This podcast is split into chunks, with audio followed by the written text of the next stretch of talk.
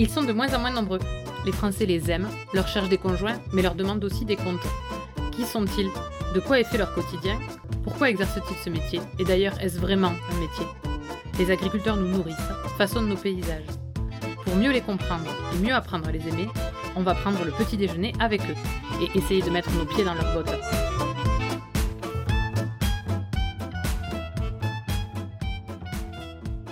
Éleveuse épanouie, Marie-Amélie transmet sa joie de vivre ce métier, cette passion. Elle est heureuse de voir ses fils s'y projeter sans ignorer les enjeux que cela représente. Elle les implique sans leur forcer la main, en respectant leur timing et leurs désirs. Nous avons partagé un soleil de Marciac et discuté travail en couple, vaches laitières et avenir.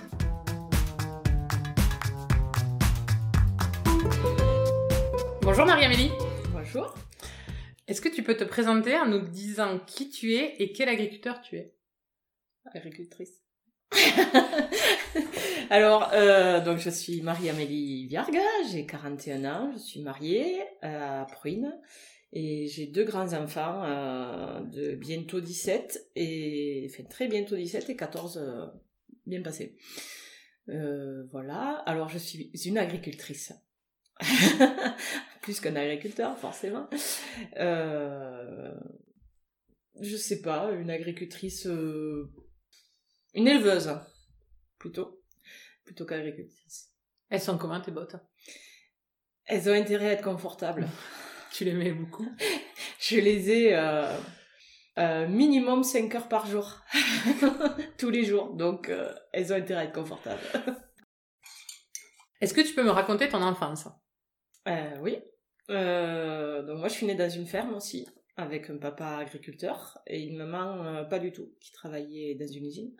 Donc mon père avait des brebis viande et quelques vaches à viande aussi. brebis viande à l'époque, ben ça faisait pas vivre. Hein. Donc heureusement que maman travaillait à l'extérieur. Puis voilà, donc mon enfance, eh ben, au milieu des brebis, des vaches, des poules, des cochons, voilà, comme dans toutes les petites fermes de l'époque. Hein. À 15 ans, il rêvait de quoi, Marie-Amélie? Ah, certainement pas de faire agricultrice. pourquoi? Euh, Pourquoi? Parce que parce que voilà, j'avais vu galérer mon père, parce que je savais que c'était pas un métier forcément viable. Enfin, j'avais pas un mauvais exemple, mais euh, euh, pas, j'idéalisais pas ce, ce métier. Euh, puis j'ai un grand frère qui lui était à fond là-dedans, donc c'était sûr qu'il reprenait. Enfin voilà, je me posais même pas la question de reprendre ou pas. Quoi. Loin de tout ça. du coup, tu t'imaginais et j'ai fait un bac STAE à la Roque quand même, plus en aménagement par contre, euh, environnement aménagement. Et du coup après je suis partie en BTS euh, aménagement paysager. Donc j'étais quand même dehors, hein, euh, on va pas m'enfermer non plus, hein. mais euh, déjà dehors et mais loin des animaux quand même. Ça veut dire quoi pour toi d'avoir grandi dans une famille d'agriculteurs? Je sais pas, j'ai pas vécu le reste. Qu'est-ce que tu penses que ça implique? Euh, Ça implique. Alors déjà, c'est une, une enfance quand même vachement, enfin cool, j'allais dire, euh, heureuse quoi. On est, on est libre, on est, euh, on est tranquille, on fait ce qu'on veut de la journée, on n'est pas, on a personne qui nous garde. non, c'est vrai que c'est, c'est quand même la liberté. Et puis, qu'est-ce que ça implique? Ouais, non, mais franchement, euh, une vie normale pour moi, mais forcément. du coup, tu avais l'impression que tu pouvais envisager tous les métiers euh, que tu voulais. Ouais. ouais. Alors ça, j'ai jamais eu de... Mes parents m'ont jamais mis de barrière, hein, m'ont jamais dit euh, fais pas ça ou, ou fais ça. ça a vraiment été le choix total. Est-ce qu'avant d'être agricul... de devenir agricultrice, tu as travaillé ailleurs? Alors j'ai travaillé dans l'espace vert, ouais. donc pendant trois ans à côté de Cahors, dans le Lot. Je suis partie. T'es expatriée. Et après, euh, donc je suis revenue parce que j'étais déjà avec mon mari. Euh, donc, euh, fallait que je revienne. Et je suis revenue, j'ai travaillé dix ans à la DMR, donc comme aide à domicile, auprès des personnes âgées et malades. Euh, et au bout de dix ans, euh, ben, mon beau-père a dit qu'il faudrait peut-être prendre la retraite. Et un jour, en mangeant à midi, je leur ai balancé que j'allais m'installer. D'accord. T'en avais parlé à ton mari avant Non. D'accord. Et comment ils ont réagi du coup? Non, en fait, j'en avais pas parlé parce que ben, je crois que je m'y étais même pas préparée moi. En fait, c'était, euh, c'est quand mon mari a dit, ben, de toute façon, euh, il a dit à son père, si tu prends la retraite, euh, j'arrête les vaches laitières, parce qu'il pouvait pas tout faire. Mm. Euh, donc je me suis dit, pourquoi pas. hein. L'aide à domicile, ça va bien. J'avais les enfants petits, donc c'était le côté pratique, les récupérer à midi, tout ça. Mais c'était pas ma vie, quoi. Mm. Enfin, c'était pas ma passion. Et même si j'ai beaucoup appris, hein, parce qu'on apprend beaucoup sur la nature humaine hein, en étant euh, au service des personnes âgées. Mais du coup, eh ben ouais, ça m'est venu comme ça. Je dis, ben pourquoi je m'installerais pas? Et alors leur surprise, euh, enfin leur réaction, oui surprise. hein. Et mais et bizarrement plus mon mari que mon beau-père. Il l'avait pas du tout vu venir. J'y j'y allais tout le temps, hein, parce Oui. que j'étais tout le temps avec eux. euh, J'allais traire, j'allais, euh, enfin dès que dès qu'ils avaient besoin, j'étais là. Mais euh, je crois que mon mari s'attendait pas à ce que je saute le pas. Et puis finalement, il- même pendant toute l'année où j'ai continué à travailler en préparant mon installation, je pense qu'il était même plus flippé que moi. Il avait peur de quoi, à ton avis?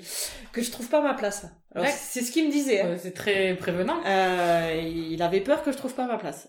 Euh, et puis finalement, euh, ça s'est fait naturellement, petit à petit. Parce que déjà, le fait qu'il s'en soucie pas, ça voulait dire que c'était gagné? Ouais, oui, mais oui, mais c'était par rapport aussi à, à, à son papa qui était encore là, bien présent, même euh, s'il partait à la retraite, euh, il Oui. était quand même là. Et, et puis euh, non, euh, très bonne relation avec lui, donc de toute façon ça, on discutait beaucoup, donc Ouais. ça, ça se passait petit à petit. Et puis euh, bon après il est parti plus tôt que prévu, donc forcément il m'a laissé sa place un peu plus entièrement, ce qui était pas très mal. hein. Est-ce que tu te souviens, euh, du coup, à l'âge que t'avais quand t'as pris cette décision? Euh, 30 ans. Ouais. Et toutes les, toutes les années avant, c'était quelque chose que toi, tu avais en tête, mais que tu formulais pas, ou ça te traversait? Ben, ça, ça me paraissait. ben, en fait, j'ai grandi dans une ferme, donc j'ai toujours participé. Après, je me suis mis euh, avec Lionel, j'ai continué à participer. C'était tellement naturel Mm. que je je m'étais même pas posé la question.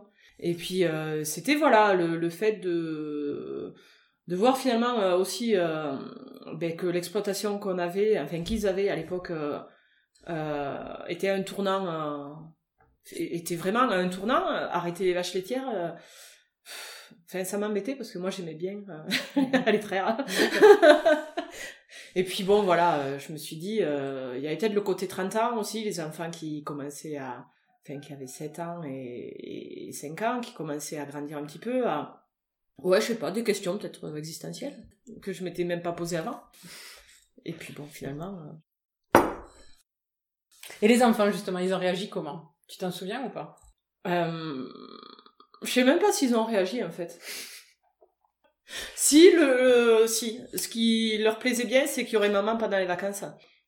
C'était le, le truc bête, mais euh, que j'aurais plus à me casser la tête à poser des vacances pour les garder ou à les caser ou à les ou quand ils sont malades. Ou, euh, C'était vraiment le. Même si au final c'est plus dur pour moi du coup, parce que enfin plus maintenant. mais- euh, parce que du coup, quand ils étaient malades, je jonglais, je courais partout. Mais, mais bon, ils ont pas été trop malades. Donc ça va, ils ont été sympas. Mais sinon, après, euh, content, hein. Et puis, euh, et puis, et puis fier d'avoir une maman agricultrice, je pense. Du coup, ton frère, il est agriculteur aussi? Ouais. Et il a repris l'exploitation de, Ouais. de tes parents? Alors, on a une famille formidable. hein. J'ai ma belle-sœur qui, enfin, la sœur de mon mari qui est agricultrice avec son mari. Mon frère qui est agricultrice avec sa femme. Et, et voilà, on a fait le tour de la famille. On est tous agriculteurs. Du coup, vous parlez de quoi le dimanche midi? De prix du lait. on a donc du lait de brebis bio, du lait de chèvre et du lait de vache, donc on parle prix du lait. Ça veut dire quoi pour toi d'être agricultrice au quotidien? Euh, Ça veut dire quoi? Ça veut dire euh, s'adapter à toutes les situations à n'importe quel moment. du jour ou de la nuit. Est-ce que tu peux nous détailler à peu près une journée type euh, et nous dire sur quoi ça change en fonction des saisons euh? Euh, donc alors moi, en vache laitière, on a le réveil qui sonne tous les matins à 5h30. Tous les jours. Euh, donc on va traire. J'ai un salarié qui traite la semaine. Et ça me libère un peu plus de temps euh, pour euh, passer plus de temps au veau ou enfin, dans l'élevage proprement dit des, petits. Mais bon, on y va quand même à 6h. Euh, donc je m'occupe des veaux. Euh, je m'occupe des après des vaches laitières, je paille, je nettoie les logettes, euh, enfin tout ça. On regarde que tout le monde aille bien, On passe quand même pas mal de temps à, à surveiller tout ce monde. Euh, après, on, on donne, euh, donc on distribue l'alimentation, tout ça. Donc à ce moment, les vaches sont encore dehors, les limousines sont encore dehors, donc ça, on va les voir dehors. Et puis Les limousines, c'est les vaches à viande. voilà, on a des vaches laitières et des vaches à viande. donc les vaches laitières, c'est plus mon domaine. Ouais. C'est plus moi qui gère. Et les limousines, enfin les vaches à viande, c'est plus mon mari.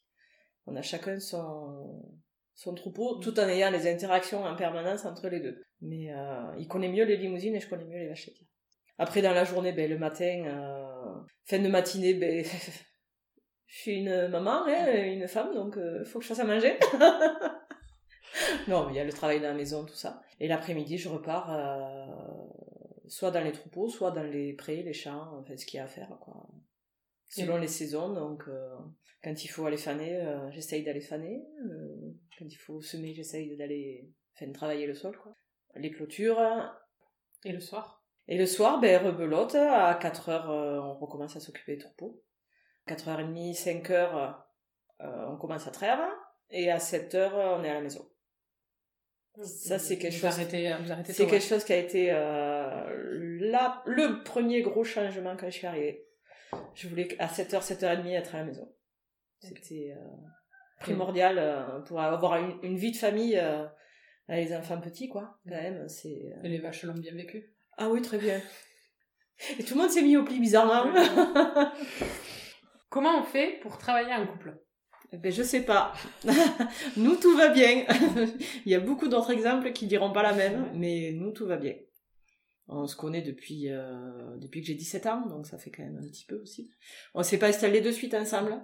Peut-être que ça a fait aussi euh, qu'on a, on a, on a posé les choses aussi. Euh, on s'est déterminé un petit peu des, des espaces de travail à tous les deux. Et peut-être c'est ça qui fait que ça marche. Aujourd'hui, vous êtes en société Ouais. On est en GAEC, 50-50. Et vous faites des réunions de- d'associés des fois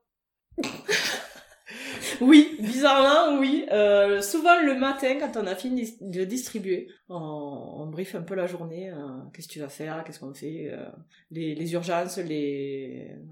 Après, c'est pas des réunions formelles, hein, mais oui, on discute beaucoup de tout. Est-ce que tu te sens chef d'entreprise, toi? Au début, pas trop, hein. Les premières années, j'avais du mal, puisque mon mari était déjà installé depuis, euh, depuis plus de 10 ans, lui. Donc, euh, il avait quand même bien son truc. Et puis, c'est chez lui.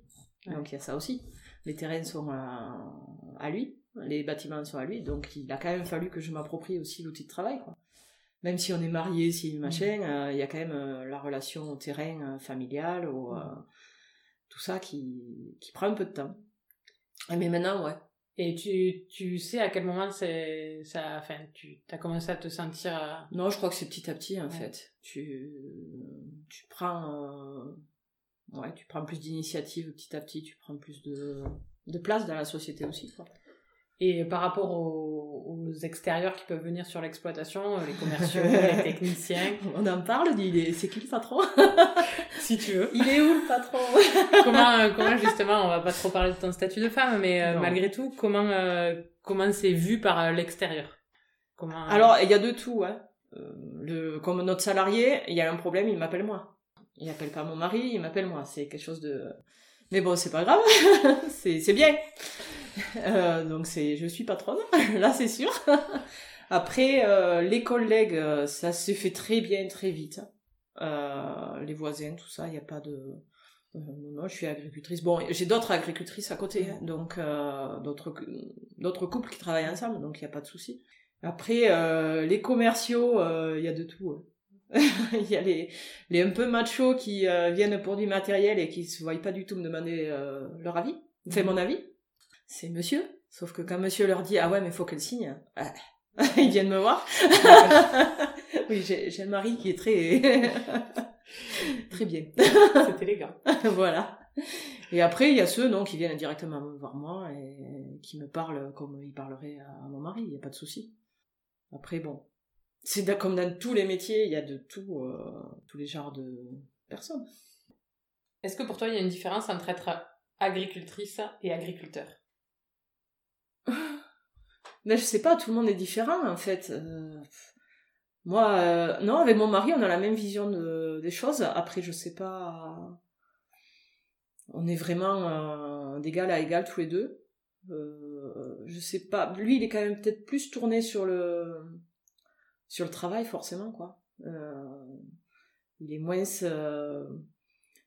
moins peut-être famille, enfin, il est très famille aussi, mais je veux dire le travail est tellement important pour lui que, que de toute façon, euh, voilà, c'est sa vie encore plus que la mienne.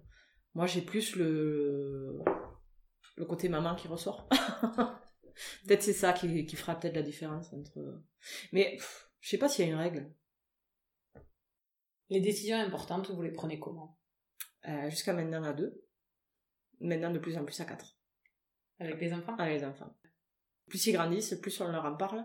Et, maintenant, on leur parle. Euh, C'est quoi la dernière euh, décision importante que vous avez prise tous les quatre Achat de foncier. Effectivement. Donc là, ça a été à quatre. Ça a été la grosse réflexion. On leur a pas demandé une réponse de suite. On, a eu l'opportunité d'acheter une ferme euh, qu'on avait un fermage. donc c'est important. Et on leur a demandé, parce qu'ils sont tous les deux à, fond dans l'élevage et tout ça, mais on leur a demandé ce qu'ils pensaient faire de leur vie. Sachant qu'on leur laisse la possibilité de changer d'avis à tout moment. Il y a pas de, on leur met pas la pression. Mais on voulait pas s'engager sur un emprunt, sur, euh, enfin, sur du long terme. Si, euh, s'ils nous avaient dit, euh, non, non, je veux pas rester ici, je veux faire agriculteur, mais pas ici, quoi. C'est quand même des décisions qui, qui pèsent lourd financièrement aussi. Et ils ont réagi comment? Eh bien, on leur a dit, vous prenez quelques jours pour réfléchir, et ils ont pas pris quelques jours pour réfléchir. Ils nous ont dit, mais euh, quelle idée, bien sûr. Donc voilà. Et, mais bon, c'est vrai qu'on les a bien. Euh, on a essayé de les tempérer aussi, de leur dire de, de prendre le temps. Et bon, ça n'a pas changé. Donc on a acheté. tu commercialises tes produits comment? Alors le lait en laiterie, mhm. à Lactalis. On est adhérent à mon lait, donc on essaye de d'avoir ce levier pour euh, essayer de valoriser notre travail. C'est quoi mon lait? Mon lait, c'est l'association des producteurs de lait de montagne du Massif central. Donc c'est une association sur sept départements qui regroupe euh, euh, quelque chose comme 400 fermes, je crois, qui commercialise du lait en bouteille, en brique, du beurre et de la raclette, du fromage à raclette. Donc c'est ça a été monté par les agriculteurs euh, en 2011 pour essayer de valoriser le fait qu'on ne fait pas le même lait que, que le système breton où euh, on fait du lait de montagne, quoi, à l'herbe, euh, avec des vaches qui pâturent, avec euh, un, fort, un fort impact sur le territoire et sur les, les, paysages. Donc voilà, on essaye de valoriser ça un petit peu et ça nous rapporte quelque chose comme 7 centimes de, par litre de lait vendu sous mon lait.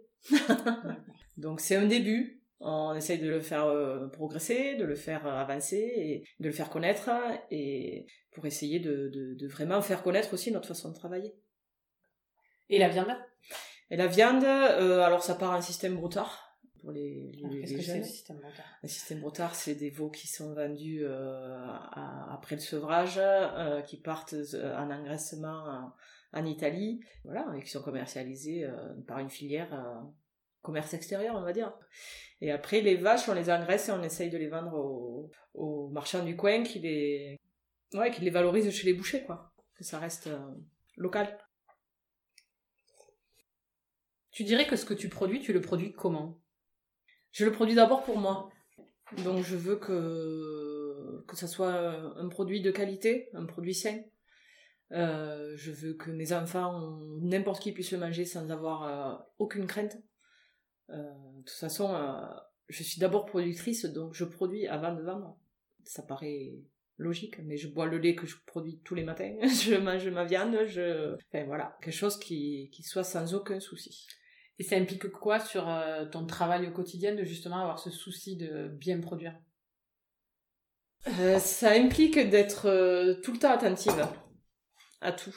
À, à, la santé de mes vaches par exemple, euh, il est hors de question de mettre des antibiotiques euh, dans le lait, il est hors de question de mettre euh, du lait d'une vache malade dans le tank, c'est pareil. c'est hors de question d'envoyer une bête qui a été piquée à, n'importe quel médicament à l'abattoir avant la fin du délai. ça implique ouais un peu d'attention et un peu d'être un peu carré sur tout ça. Pourquoi on peut être amené à donner des antibiotiques à des vaches? Parce qu'elles sont malades des fois. Et c'est quoi les maladies qu'elles ont, les vaches? Non, mais après, euh, voilà, le, sujet des antibiotiques, c'est un sujet qui est très sensible. dès qu'on parle d'antibiotiques, on a de suite l'impression que c'est un antibiotique euh, en permanence. Non, on donne des antibiotiques euh, vraiment au coup par coup quand elles sont malades, quand elles ont une infection. C'est comme pour nous. Si c'est un virus, on laisse faire. Et si c'est une bactérie, eh ben, on traite aux antibiotiques. C'est quoi les maladies qu'elles peuvent avoir, par exemple, des vaches euh, ben, Les vaches laitières, le plus courant, c'est les mammites, c'est-à-dire une, une, bactérie qui prolifère dans le pis et, qui amène le, de la souffrance déjà, de la fièvre, euh, et puis du coup, le lait n'est pas est impropre à la consommation, et puis qui peut les, qui peut les tuer. Hein. C'est une bactérie, donc, euh, euh donc on les traite à l'antibiotique quand il y en a vraiment besoin. Moi, je passe d'abord par la case euh, homéopathie et on laisse faire pour voir ce que ça donne. Mais euh, ça, ça a été mon installation aussi, la transition. Euh, quand je suis arrivée, euh, mon beau-père était de l'ancienne génération qui soignait systématiquement. Moi, ça a été un peu plus pragmatique, on va dire. Et il a fallu faire l'épreuve aussi. du coup, tu donnes de l'homéopathie aux vaches Ouais. Les petites... Ouais, les granules. Les granules comme nous. oui. Alors peut-être c'est placebo, j'en sais rien, mais en attendant, ça marche et je me pose pas de questions. Et t'as as constaté des effets euh, sur tes vaches Sur quelle, euh, sur eh Alors, euh, la, première vache que j'ai traitée à l'homéopathie, c'était une mamite justement, il y avait encore mon beau-père. Je venais juste de m'installer, hein, un mois après ma formation, pour aller, on essaye. Hein. donc il rigolait bien dans son coin. Et puis le lendemain, quand il a vu que le pis était plus du tout rouge, plus du tout chaud et que tout allait bien, là il a commencé à dire ok. Et donc, euh, la mamite d'après, euh, je sais pas, genre six mois après, quoi, il me dit euh, T'as pas tes petits granules? Donc là, on se dit C'est gagné Après, ça marche pas à tous les coups, il y a, y a, toujours des trucs qui sont plus costauds et qu'il faut avoir recours aux antibiotiques, c'est tout. Mais voilà, c'est comme pour nous, c'est pas systématique. T'en as parlé à plusieurs reprises, ça se passe comment les relations avec les beaux-parents quand on s'installe sur la ferme qui est pas la sienne? Alors, moi, j'ai eu la, on va dire, la malchance de les perdre très tôt tous les deux, euh, puisque ma belle-mère était partie avant que je m'installe, donc euh, déjà c'était c'était fait. Et mon beau-père, ça faisait deux ans que j'étais installée. Donc euh, voilà, j'ai pas eu trop de problèmes, mais de notre côté, j'ai pas eu le, soutien que, que certains ont. Quoi. Donc il a fallu qu'on apprenne très vite à se débrouiller tous les deux. D'où la moche du salarié aussi. Hein parce que on, voulait vivre, hein, parce que ça devenait invivable de, tout ramener à la maison et de faire des journées euh, plus qu'à rallonge. Mais bon, euh, voilà. Après, je pense que il faut, faut avoir une part de, de, faut savoir faire des concessions de tous les, ouais, des deux côtés. C'est juste ça, quoi. C'est comme un couple, mais euh, en plus, quoi. avec le beau papa, quoi.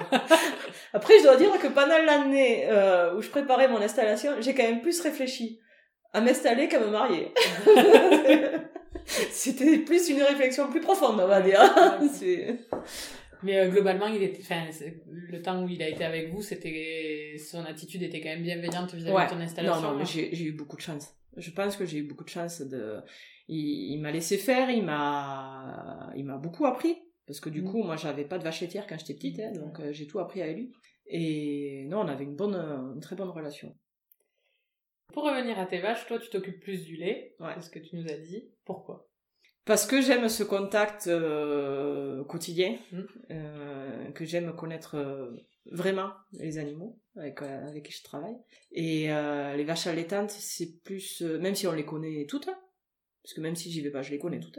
Mais euh, c'est pas une relation si euh, si proche. Elles ont des noms tes vaches? Toutes. Et c'est laquelle la plus sympa? Voilà, il commence à y en avoir beaucoup de trop sympas. Quoi. Ça veut dire quoi des vaches trop sympas? Oh non, on a plein de, euh, plein de mascottes.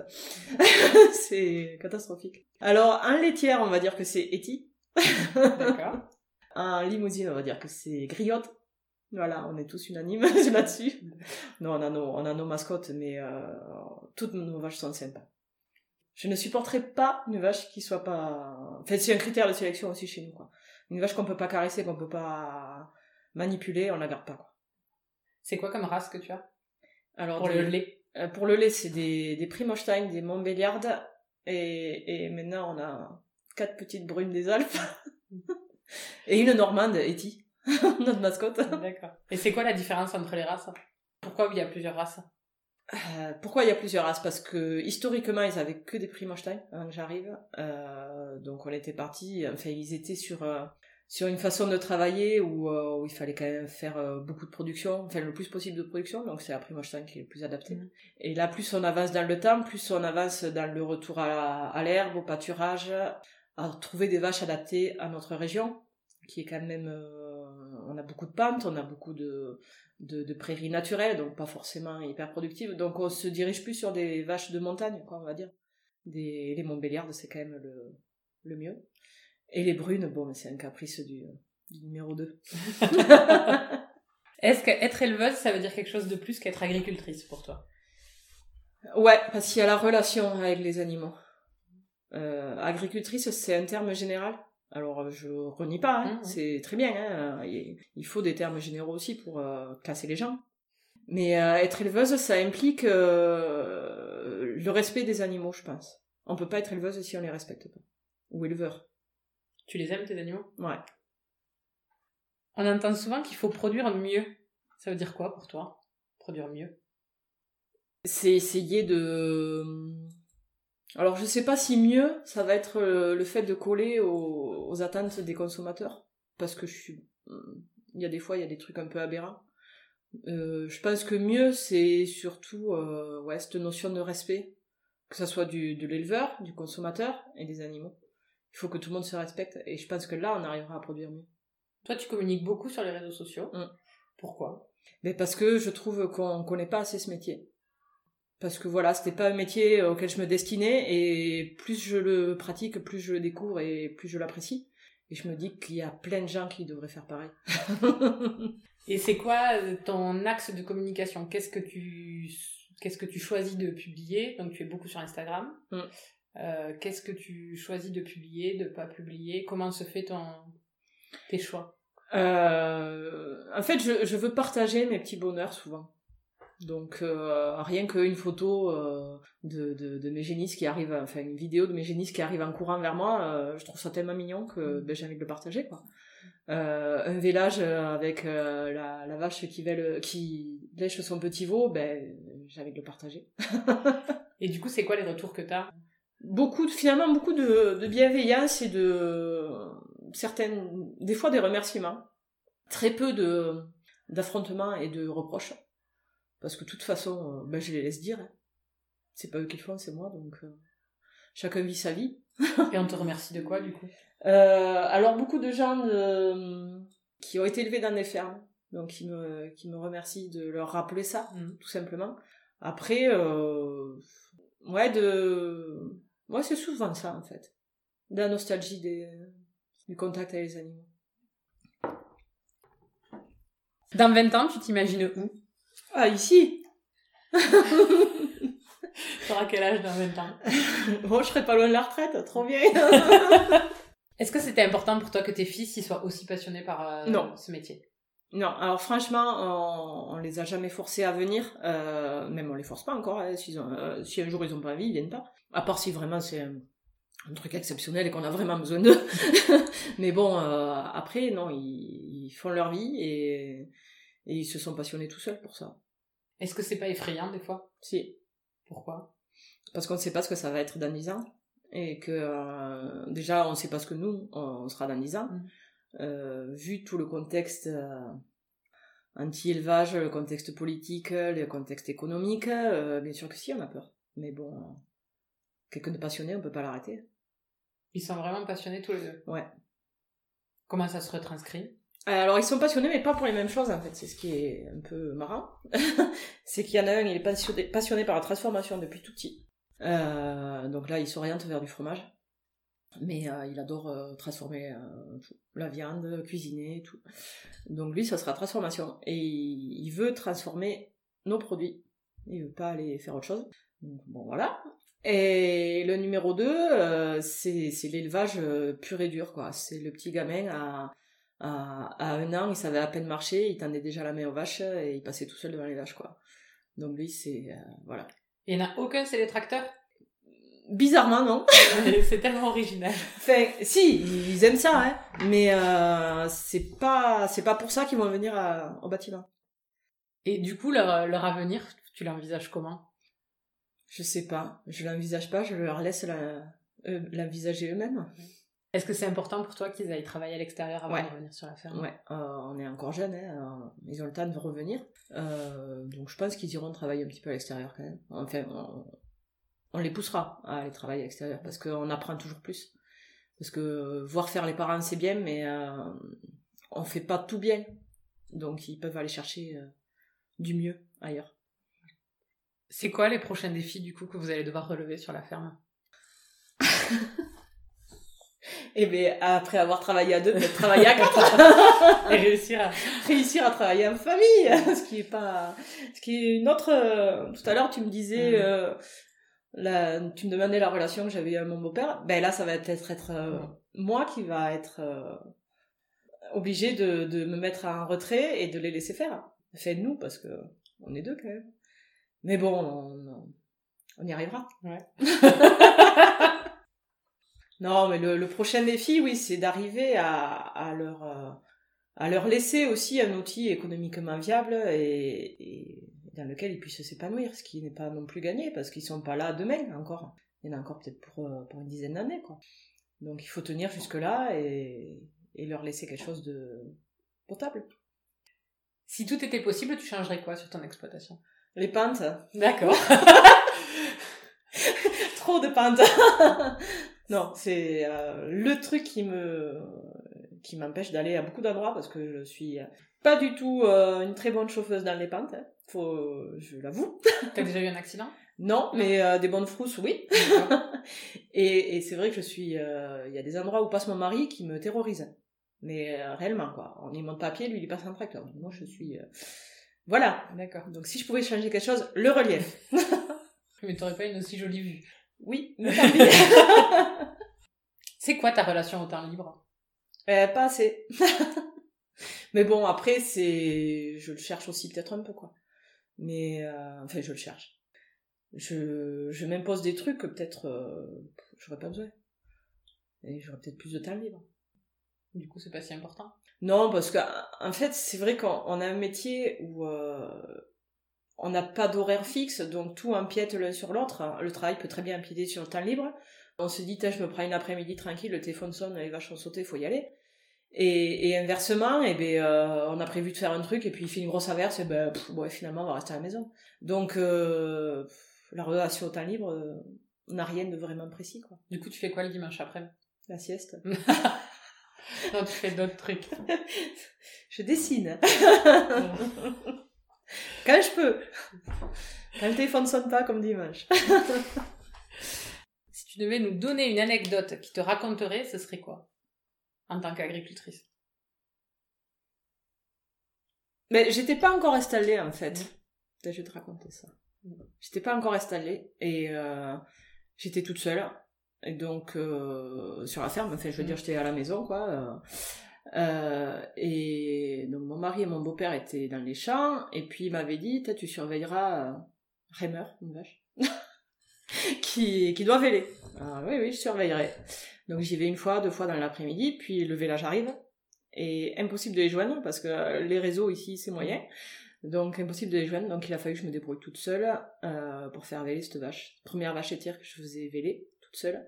Euh, donc j'ai galéré un petit peu parce que le veau était énorme. Et, et, euh, et donc le veau est mort à la naissance. Donc c'est une anecdote qui, qui est un peu dure, enfin qui se finit mal, mais euh, du coup j'ai tout fait pour le réanimer, massage cardiaque et tout, machin, enfin un truc de fou. Mais c'était juste avant que je prenne la décision finalement de m'installer.